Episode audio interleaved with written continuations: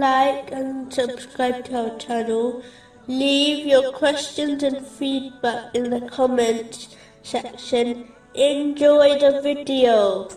Moving on to chapter sixty-five, verse five. That is the command of Allah, which He has sent down to you. A narration found in Imam Manzari's Awareness and Apprehension, number thirty, advises that the Holy Quran will intercede on Judgment Day. Those who follow it will be led to paradise, but those who neglect it will find that it pushes them into hell. The Holy Quran is a book of guidance. It is not merely a book of recitation. Muslims must therefore strive to fulfill all aspects of the Holy Quran to ensure that it guides them to success in both worlds. The first aspect is reciting it correctly, the second is to understand it, and the final aspect is to act on it according to the traditions of the Holy Prophet Muhammad.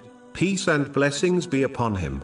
Those who behave in such a manner are the ones who are given glad tidings of right guidance through every difficulty in this world and its intercession on the Day of Judgment. But as warned by this narration, the Holy Quran is only a guidance and a mercy for those who correctly act on its aspects and teachings, which are based on the traditions of the Holy Prophet Muhammad.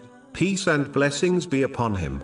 But those who misinterpret it and act according to their desires in order to gain worldly things, such as fame, will be deprived of this right guidance and its intercession on Judgment Day. In fact, their complete loss in both worlds will only increase until they sincerely repent. Chapter seventeen, verse eighty-two. And we send down of the Quran that which is healing and mercy for the believers, but it does not increase the wrongdoers except in loss.